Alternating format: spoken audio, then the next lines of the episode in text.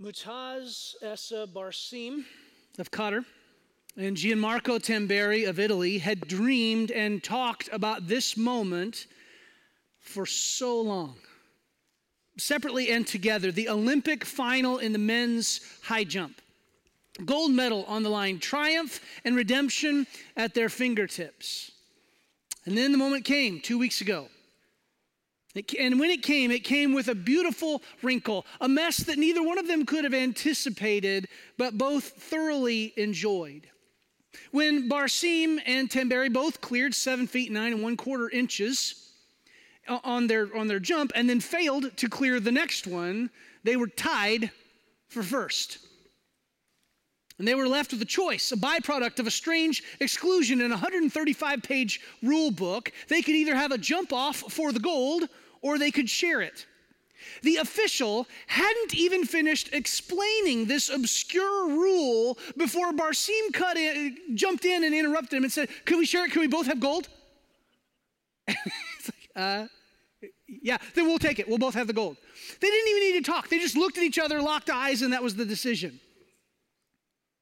And so, in an unusual twist, there are two gold medalists in the men's high jump at the Tokyo Olympics. Look at these guys. I love this. Isn't that beautiful? Sounds to me like those two men had their priorities right. Thank you so much for being here today. For those of you joining us in the room, I'm grateful that you're here. Uh, take a second, fill out your connection card. Let us stay in touch with you. For those watching online, thanks for logging in. Appreciate you doing that. Want to encourage you to uh, continue to do that each week, and especially if you're watching on YouTube, um, you know, to to grab a different device and and fill out that so we we know that you're there. Uh, grateful for that. A couple things to let you know about today. One really important announcement is we're having a blood drive this week. Uh, Versiti Blood Services of Indiana is going to be here uh, in the building, and there's information in, about that in your bulletin. So please uh, pay attention to that. It's crucial need. Has been through this whole pandemic. and It's not, um, you know, lessened in any way. Uh, and so if you're able to, to help that way, uh, both in terms of your schedule and your you know, blood production. uh, that, that's, that's a good thing. And then also, want to encourage you to be in prayer. Uh, Lynn Gregory, uh, our brother, passed away this week, uh, just yesterday. We don't have any announcements on the arrangements yet. Um, and so uh, we'll email those out, which is another reason it's really important that you fill out your connection card because we can't tell you about that important stuff if we don't have your email. Uh, we don't spam your inbox or anything like that. We're careful with it. But um, if you could help us out that way, we'd like to let you know. Uh, just be in prayer for Lynn's family. Uh, lot, lots of health struggles toward the end, but he hasn't been here long. But boy, he sure forged a connection uh, deep with a lot of our guys. Uh, so, can we just take a second and pray for Lynn's family right now? God, thank you for today. Thank you for bringing us together in uh, freedom and peace and safety uh, to turn our attention to your word. Um, God, we pray for our brothers and sisters around the world, uh, many of whom have to meet in secret. We just ask you to make them strong for their trial. Pray that we would use every privilege and advantage we have for the sake of your gospel. Uh, to spread it out. And uh, God, we just lift up Lynn's family to you as they uh, grieve his passing, but God, rejoice in his hope of heaven. I'm grateful for him and the time that we got to get to know him. Uh, and just ask your blessing on and comfort on his family uh, in their time of grief. Thank you for your word. I pray that it will nourish and strengthen our souls today. It's in Jesus' name we pray. Amen. We are starting a, a, new sermon series today called Messy Church. So open your Bibles to 1 Corinthians chapter 1. Uh, last week, Fred asked you to read uh, 1 Corinthians 1 and 2. Hope you had a chance to do that this week. Um, I'm not, we're not going to read the whole thing. Paul did tell Timothy to devote himself to the public reading of Scripture. I'm not against reading it all. It's just, it's long. And, and we need to drill into what it's saying in order for us to have time to do that. I hope you did the reading on your own. Next week, we're going to look at chapter 3 and 4. So please be reading that in advance to kind of be, be up on what we're talking about. We're starting a new series today called Messy Church. And, and the content is original to us, but I have to tell you, I borrowed the idea from my friend Caleb Kaltenbach. He wrote a book called Messy Grace. Um, this is a fantastic book. It's, uh, it's about how a kid with two homosexual parents who came out to each other when he was true, two, true story, uh, grew up to be a doctrinally orthodox Christian pastor who's trying to reach LGBTQ plus people with the gospel, along with everybody else. Uh, and it's about how to create a culture of, you know, uh, just of love here without sacrificing your conviction. Just this past week, released a follow up to this called Messy Truth about how to maintain your Christian convictions how to maintain your core Christian beliefs and still reach people who are very far from God and who maybe have a worldview that not only is either um, in opposition to God's worldview passively, but even actively opposed to it. And, and so it just came out. I, I, would recommend them highly. Caleb is he's a good man. I've known him since Bible college. He's a friend of mine. Yes, he knows he looks like Uncle Fester. That's not his fault. Um, He's aware of it. Uh, he is a true servant of Jesus. He's doing good work. Uh, and you owe him a debt of gratitude without even knowing it.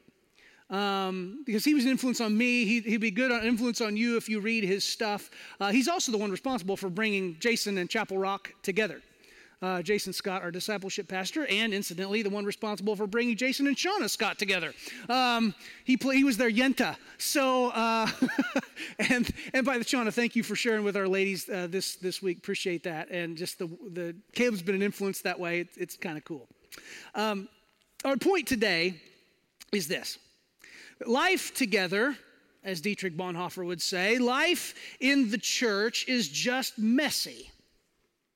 You bring a, a, group of people this size and you bring all our brokenness together, and it just kind of compounds the messiness. And that hasn't changed since Paul wrote to the Corinthians. I mean, if there's a contest out there for the messiest church, I think the church at Corinth would win. Hands down. Hands down, they were messy. And we're going to talk about that over the next several weeks. here's what I want you to hear me say to this, today is this. Listen, uh, Paul alluded to this earlier, Paul Vink. Uh, God loves you just the way you are.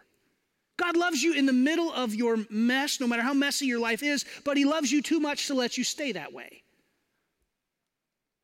Here, here's the thing. This, this is a tension, church, that I think we need to live in. This was Paul's message to the Corinthian church. God loves you in the middle of your mess, but he loves you too much to let you stay like that. And there's a danger that we face of falling on one, one side or the other of this tension. On one side, we can say, God loves you no matter how messy your life is, and you don't have to do anything about it. You just be messy. Well, that's not what he's saying. The other side of the tension is, you better get your act together if you want God to care about you. Well, that's not true either.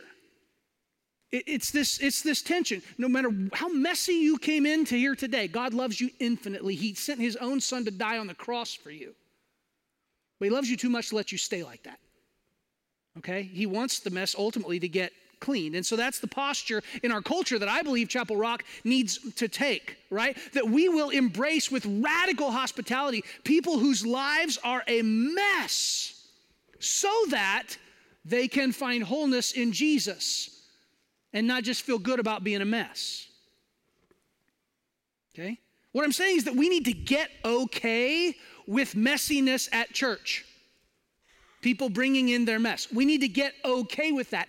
And this is not an either or thing, it's a both and thing.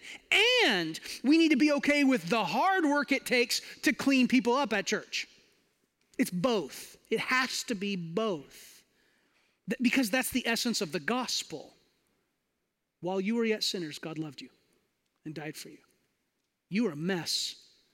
And he, he, he sent Jesus to die on the cross in your place for your sin to help clean the mess, to make you conformed into the image of his son.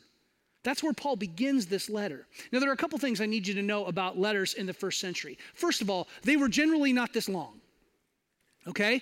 Most letters in the first century were about as long as 3rd John. That was normal. So, can you imagine being the church at Corinth? Hey, you got a letter from Paul. Oh my word, it's forever, right? Like it's just this, it, this crazy, crazy long letter from Paul, okay? The, the, other thing you need to know is that in letters in the first century, and we see this um, throughout the Roman world, uh, Cicero was famous for this, uh, the Roman orator. In the beginning of the, they, they say who it's from, they say who it's to, and then there's this greeting and kind of a, a, a in a religious letter, it's a prayer in a secular letter, it's a health wish that they would, I hope you're doing well. It, it, in that point, in the welcome and the health wish or prayer, they articulate the theme of the letter. This is what it's about. All right? And we can see this a little bit in the first couple verses of 1 Corinthians chapter 1. Look at that with me. Paul writes, Paul, that's who it's from, called to be an apostle of Christ Jesus by the will of God, and our brother Sosthenes. Now, we don't know a whole lot about this guy. You can read about his story in Acts 18. Took a beating for Jesus. That's something, right? Um, we're not sure. Did is this the guy who helped? Was Paul's copywriter. It's called an amanuensis, was the, the, the term. Um, remember, this is before Xerox. This is before a sent folder. And when you when you sent a letter, you, and we'll talk more about this in coming weeks, you had to pay personally to have someone make a fair copy to send on. You kept the original so that when you got an answer back in six months, you would remember what it is you'd said. Okay? And so you send on a copy. So maybe Sosthenes is the guy who's making the copy to send on. Um, Paul also, you know, gave like Timothy a byline in some of his letters, Paul and Timothy. So maybe it's that function. We don't know for sure, but he's one of he's part of Paul's missionary team. Okay, as this this guy Sosthenes. To the church of God in Corinth, to those sanctified in Christ Jesus and called to be His holy people, together with all those everywhere who call on the name of our Lord Jesus Christ, their Lord and ours. So, who's his audience? Well, people who have responded to the gospel, people who have been sanctified, who have been made holy by the shed blood of Jesus. In verse 4 through 9, then he goes on and he gives this prayer, this health wish, and he'll talk about how his prayer for them is that they will faithfully use the gifts of God's grace given to them through the gospel to live out the gospel until Jesus comes again. There's a heavy gospel emphasis at the beginning of this. Paul is making this appeal to the gospel. Here's what he's telling him. Here's our big idea this morning. The first thing a messy church needs to do is to get her priorities right. And the number one priority is the gospel. Now, you'll notice I use the term her, the feminine pronoun, to address the church. I'll tell you why. It's not wokeism, it's not that. It's that that's what the Bible says. The, the church is the bride of Christ. And almost universally throughout Scripture, if a gendered pronoun is applied to the church, it's feminine. It's just that's that's the way the Bible refers to her. And part of our in our movement, in the Restoration Movement Christian Church, there's this slogan: Bible names for Bible things. So that's what the when the Bible refers to the church with a gendered pronoun, it's feminine. That's what I'm going to say because that's what the Bible says. Okay. So the first thing a messy church needs to do is to get her priorities right, and the number one priority is the gospel. The church at Corinth was a mess. And we'll talk about the specifics as these weeks roll on. But one of the biggest messy areas was that their priorities were way, way out of whack. In fact, you could say that the whole letter is Paul instructing them on how to get their priorities straight. I mean, he just kind of takes them one by one as he goes through this. But there are three problems here, three priorities that are out of whack that Paul addresses in these first couple chapters that really set the Corinthian church up for failure unless they found a way to clean the mess to get their priorities right. Here's the first problem. Number one, there was too much of a priority on celebrity. Too much of a priority on celebrity. Now, this isn't quite Galatians, you know. In Galatians, Paul just, I mean, hi, good to see you. Bam! I mean, he just jacks them right at the beginning of it. It's not quite like that, but he comes out swinging, right? He, he, he couches it as an appeal, but it's a critique. Look with me at 1 uh, Corinthians chapter 1, verse 10. I appeal to you, brothers and sisters. Now, by the way, I, will tell you, uh, uh in reference to the gender comment earlier, the term sisters is not in the original text. It's just brothers. It's the Greek word adelphoi, okay, which means brothers. But it's a, it's a term of generic address. They use the term brothers because that was common back then. He means the whole body. And so the NIV rightly adds sisters here because he's talking to everyone, all right? It's just like me saying to you, my friends. Well, some of you I'm quite good friends with. Others of you, we've never actually even had a conversation. But it's a term of, of endearment and address, okay? So it's, it's that idea. I appeal to you, brothers and sisters, in the name of our Lord Jesus Christ, that all of you agree with one another in what you say and that there be no divisions among you, but that you be perfectly united in mind and thought. Okay, hang on a second. Is he saying that we, to, for us to be a true church, we have to agree on every single little thing?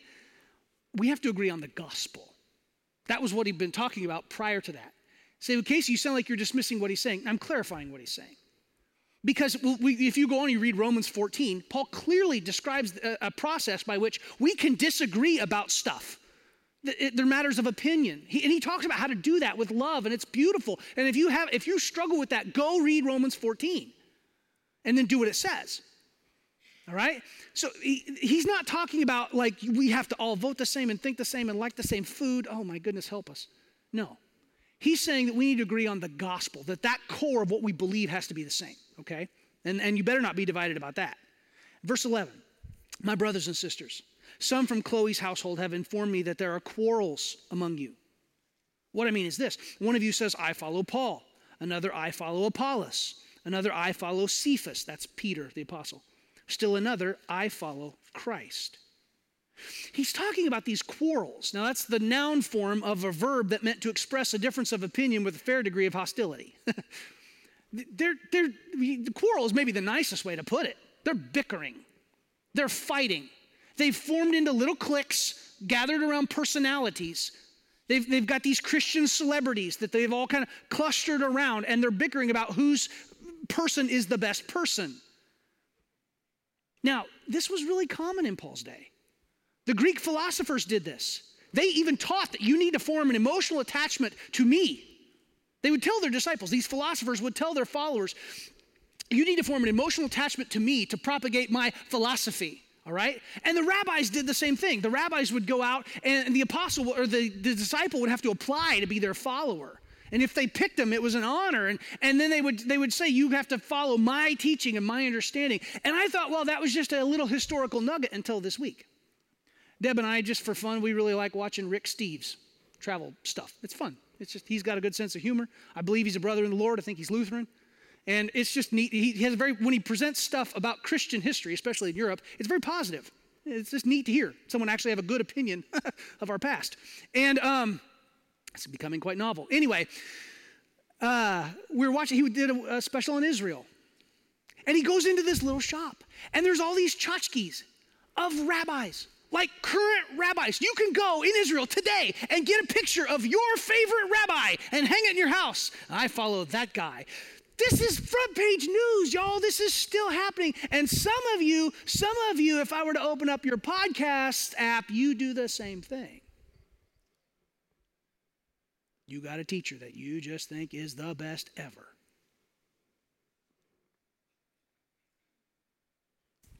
There were at least four different cliques in this church. You have the Paul group, you have the Apollos group. Now, Apollos was a Jew from Alexandria who'd been trained in all the rhetorical art of the Greeks. Apollos was probably the greatest public speaker in the early church, the most just naturally gifted, and he'd been trained. He was just flat good. In fact, he may have been even the author of the book of Hebrews. We don't know for sure who wrote it. He, he's the most likely candidate based on what we know about who, you know, the author and, and his life. So you have some who are following that guy, all right? You've got the Cephas group, that's Peter the apostle, and the, the Christ group he mentions, which is like, well, that's the right answer, right? Like, that's what we're supposed to do. But they were not doing it right. They were being prideful about it. They were being arrogant. Well, I follow Jesus. You know, well, you're kind of horrible at it because you're being a jerk. Um, you know, it was, you've got this, this focus on celebrity. There was an article recently in the Christian Post, and of all people, Justin Bieber weighed in. This is true. He weighed in on the whole like Christian celebrity pastor thing that's happening in our culture and how these people use religion and their outsized influence in it to boost their own fame and profile. And he talked about how he'd seen celebrity worship invade the church. He said, quote, it's like this guy has this ultimate relationship with God that we all want, but we can't get because we're not this guy. That's not the reality, though. The reality is every human being has the same access to God. End quote. Now, I'm not saying this to put him down. I'm saying this to publicly praise the young man. when Justin Bieber is calling you out on your ego, you got a problem. That's a mess. Now, I believe he's a brother. Um, Judah Smith has influenced him pretty significantly. Um, and, and I look forward to hanging out with Justin one day in heaven. I hope he continues on that path. That's what this Corinthian church had done. That's what they'd done. They'd put these people on these pedestals. So, what's the solution? Well, look with me at verse 13. Look at this 1 Corinthians chapter 1, verse 13. Paul says, Is Christ divided? Was Paul crucified for you? Were you baptized in the name of Paul? I thank God that I did not baptize any of you except Crispus and Gaius, so that no one could say that you were baptized in my name. Yes, I also baptized the household of Stephanas, but beyond that, I don't remember if I baptized anyone else. For Christ did not send me to baptize, but to preach the gospel, not with wisdom and eloquence, lest the cross of Christ be emptied of its power. Paul just destroys their wrong priority by asking, Is Christ divided? A, more literal translation would be Has Christ already been divided among you and continues to be so? And in fact, the Greek language has a function whereby you can ask a question and imply the correct answer in the question. And when he does that, the implied answer, the right answer is no, Christ is not divided. Paul says to stop prioritizing human teachers and instead focus on the solution. Focus on Jesus crucified. That's the focus. Paul knew what his mission was to preach a blood-stained cross and an empty tomb, and his message was 100% on that. And he knew if he kept the main thing the main thing, everything else would work out. I love his admission here. He says, listen, if someone's preaching is so good that they don't need the Holy Spirit to convict people, it's actually not good preaching. So you can't be saved until you see your need for the cross. The solution to putting people on a pedestal is to stay focused on the cross. And I don't know if you know this or not, but the ground at the cross is level. And it doesn't matter what your gender is, it doesn't matter what color your skin is, it doesn't matter what country you're from, it doesn't matter who you vote for, it doesn't matter how much money you have, it doesn't matter how smart you are. You need Jesus and Him crucified and resurrected. That is the core of the message. And when you focus on a person, you got your priorities out of whack. But how does that problem even develop? Well, that's the next problem here. Problem number two there's too much of a priority on superiority. Maybe this is a variation on the idea of celebrity, but Paul does seem to shift his critique away from cliques that form around a personality to the underlying causes of what gets people put on pedestals in the first place. Now, I want to keep this kind of problem solution format, and in order to do that, we actually need to invert uh, the, the order that the text is, is written in. So look with me at um, 1 Corinthians 1.26. Brothers and sisters, think of what you were when you were called. Not many of you were wise by human standards, not many were influential, not many were of noble birth. But God chose the foolish things of the world to shame the wise. God chose the weak things of the world to shame the strong. God chose the lowly things of this world and the despised things and the things that are not to nullify the things that are, so that no one may boast before him. It is because of him that you are in Christ Jesus, who has become for us wisdom from God. That is our righteousness, holiness, and redemption. Therefore, as it is written, let the one who boasts boast in the Lord. So Paul uses this word. This is translated think. Think of what you were when you were called. And it emphasizes that they need to pay better attention to the situation. You're, says, Corinthians, you're not paying attention to this. And he talks about three classes of people. First of all, he talks about the wise. These are people who are wise by human standards. This is the Greek philosophical class, right? This is the people who are, are they've, they've absorbed all the wisdom of the Greeks, right? All the philosophy, and they know Socrates and Plato and Aristotle, and they, they know those guys and, and their thinking, all right? And then Paul talks about the influential. These would have been people um, who had prob- generally probably wealthy and had politically, they were well connected. these are the ones who just have influence in society. Probably had some money, they knew everybody, they knew how to grease the wheels and make things happen, right? So that they, they had just privilege coming out their ears. And then finally, he talks about those of noble birth. That's the aristocracy, that's the, the upper ruling class. In mentioning these things, Paul gives the full scope of nearly everything that human beings use to rank who is superior to the other. The, in fact, the only thing he doesn't mention is race. He'll save that for another time. He'll deal with that later. But he, he, talks about how we, we tend to rank ourselves and how we evaluate ourselves. And he says that some people, you know, he goes, not all of you were, were wise or influential or of noble birth. And it sounds like this daily affirmation. Do you remember that from Saturday Night Live? The daily affirmation with Stuart Smalley. Remember that? I'm good enough and I'm smart enough and doggone it, people like me. And there's a little bit of that going on here. Like he says that you, if you think that's what matters, this, this self affirmation, you're, you're blowing it. You got it out of whack. Paul's saying if that's how you determine superiority, you've got it twisted. So, how do you clean that mess? We'll look back, we'll, we'll move back a little bit in the text to verse 20. He says, Where is the wise person?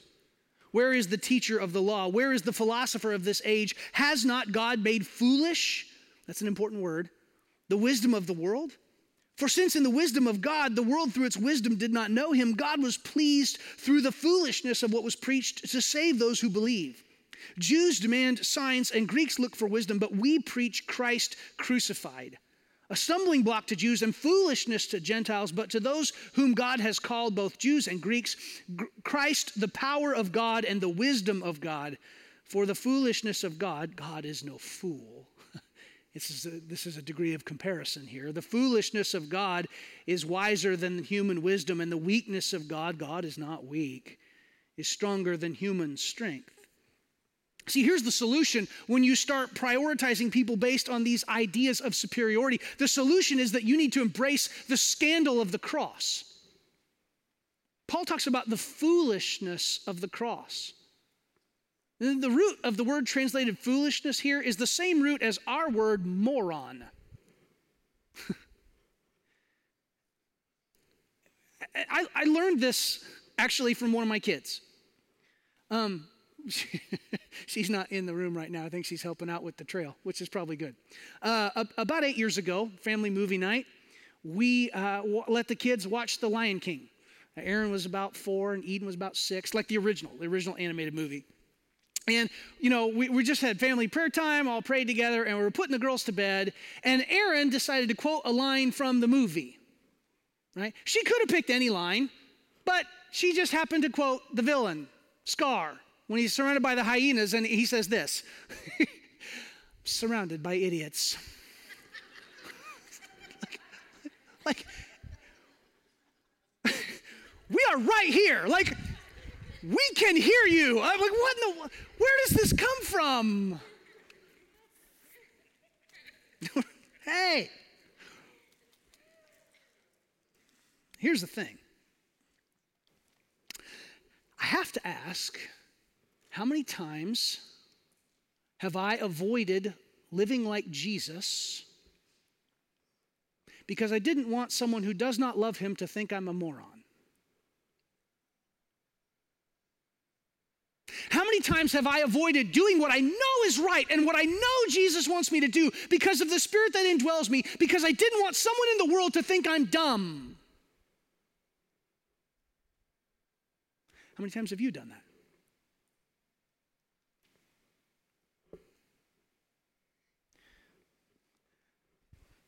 I need you guys to learn this. I need you to learn this. This is so vital. You want to get through your teenage years? You want to come out on the other end into your 20s? Some of you in your 20s need to pay attention too. If you want to get through on the other end, you've got to learn this lesson. You just need to not care if the world thinks you're dumb. You follow Jesus. And y'all, you, you can learn from them because they are having to navigate a world that's completely foreign to what you grew up in. You need to pray for them.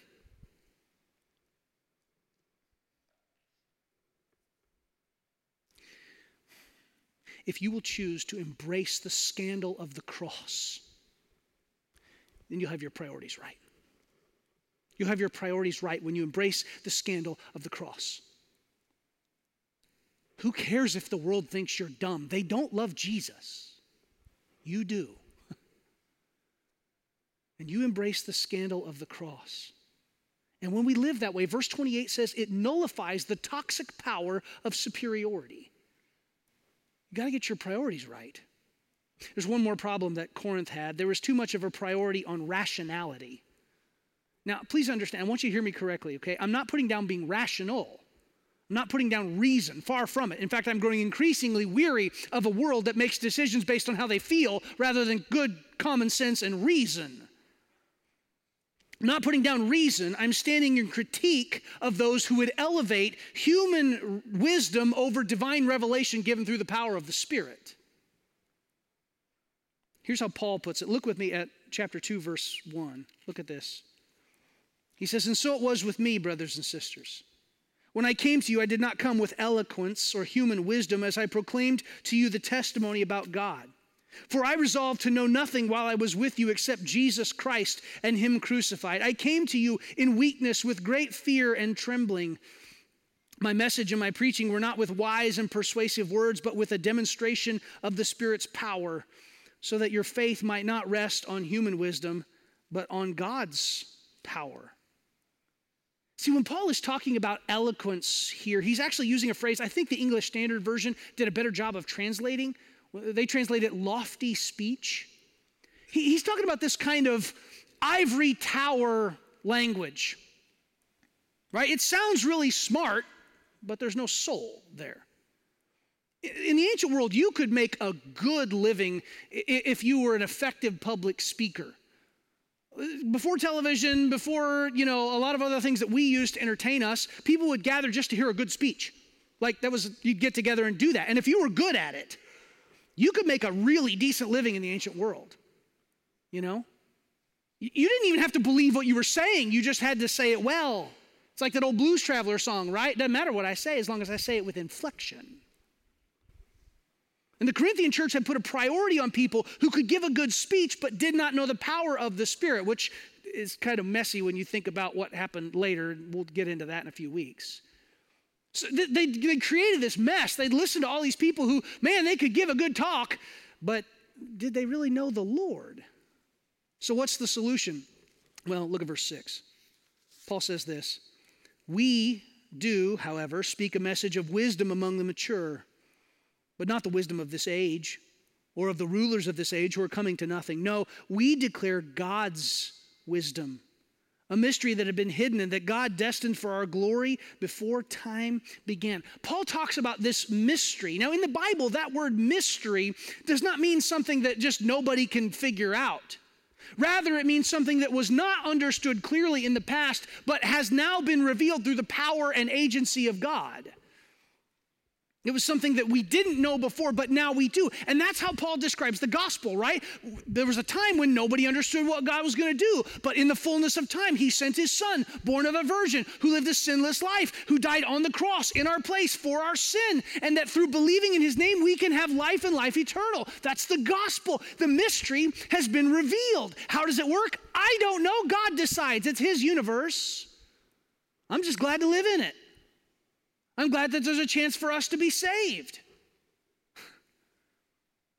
Paul says the solution to this focus on rationality is to uncover the mystery of the Spirit. To, to, uncover this, to discover what it means to live in the Spirit of God, to have His presence live in you. Paul says that God has revealed his plan to redeem the world through the gospel, this announcement that Jesus died for us, rose again, and gives eternal life to those who believe in his name. It was a mystery for ages, but now God has revealed it through Jesus. And Paul is telling the Corinthians don't lose the mystery of this. Don't think that just because that you can just define this away with reason. Yes, the truth of the gospel can be learned, but ultimately it has to be experienced to be understood. You might be able to explain the gospel, but until you've experienced it, you don't understand it. You might get the right words out. I understand it rationally. but you got to experience it in your heart to really get the gospel. Don't put God in a box. Now, we have to be a little careful here, all right? An inappropriate emphasis on or hunger for this mystery can lead you down a path of error. Again, we'll deal with that in successive weeks. As an example of this, let me, let me give you this quote. A popular Christian author wrote The moment God is figured out with nice, neat lines and definitions, we are no longer dealing with God. It's pretty good. I agree. You know who said it? Rob Bell. You know who this guy is? Started this church up north. Massive, huge influence. Brand new church plant. Starts his church plant with a series through Leviticus. I'm not making this up. His sermon, The Goat Has Left the Building, is a masterstroke of Christian preaching. Listen to it, it's good. Somewhere along the way, though, somehow, his life almost reads now like a cautionary tale of everything Paul is warning against in this text. I'm not trying to run the guy down. I'm just trying to say that you've got to watch this. You've got to be careful. I mean, in his words, he's trying to talk about the Jesus message to a world of people who aren't currently listening. Boy, if you listen to a lot of his talk lately, there's not a lot of Jesus in it. I mean, when he's putting out those Nooma videos in the early 2000s, he was all about the Spirit's voice. And now he's so far into mystery and uncertainty, he's no longer certain of the things Jesus seemed quite sure of. Listen, do you want to know the moment that a church begins to die? That moment comes the instant that God is not allowed to surprise them anymore. Do you want to know the moment that a Christian begins to wither in their faith? That moment comes the very second that God is not permitted to push against their preferences and predilections and prejudices.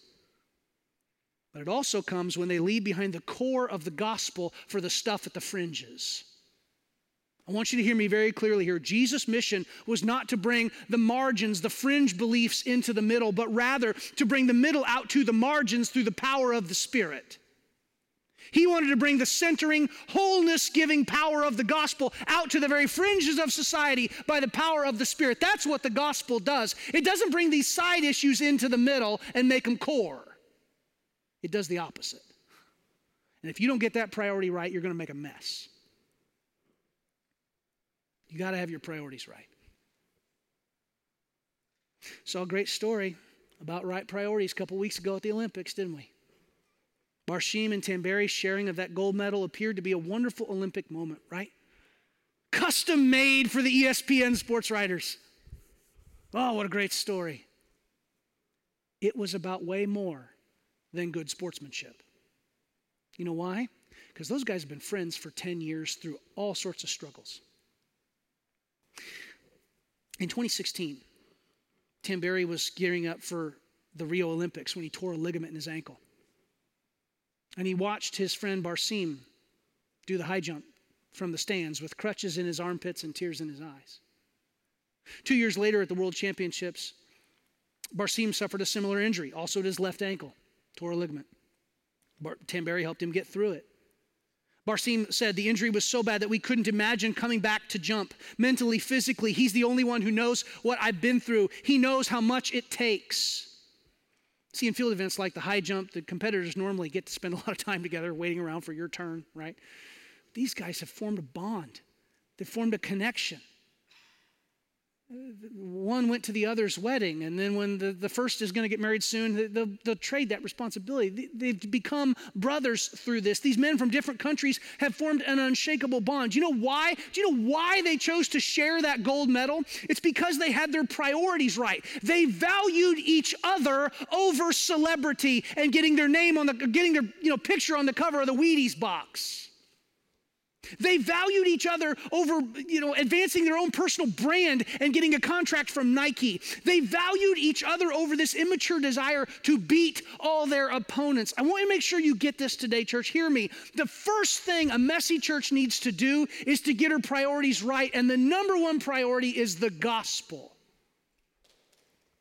And if you haven't responded to that, if you haven't given your life to a Savior who gave his life for you, then you have an opportunity today. Do not leave this room if you haven't made that decision. To surrender your life to Jesus in repentance and confession of his lordship and baptism and receiving of the Spirit and discipleship. Respond to the gospel. The number one priority for your life is this message about Jesus. If you haven't responded to it, do it today. If you have marginalized it in your life, repent. If you have pushed the gospel to the fringes and it's just something that you participate in on the weekends and it doesn't change your life every day, then repent this morning. Maybe you'll want to make that decision public. Maybe you just want to do it right where you stand. But as we sing, if, if you have allowed the gospel and the message of Jesus' salvation to be pushed to the edge, you need to bring it back to the middle because that's where it belongs. And maybe you're here this morning and you have allowed a human teacher to have an outsized influence in your life. And I would encourage you, maybe that is a time of repentance.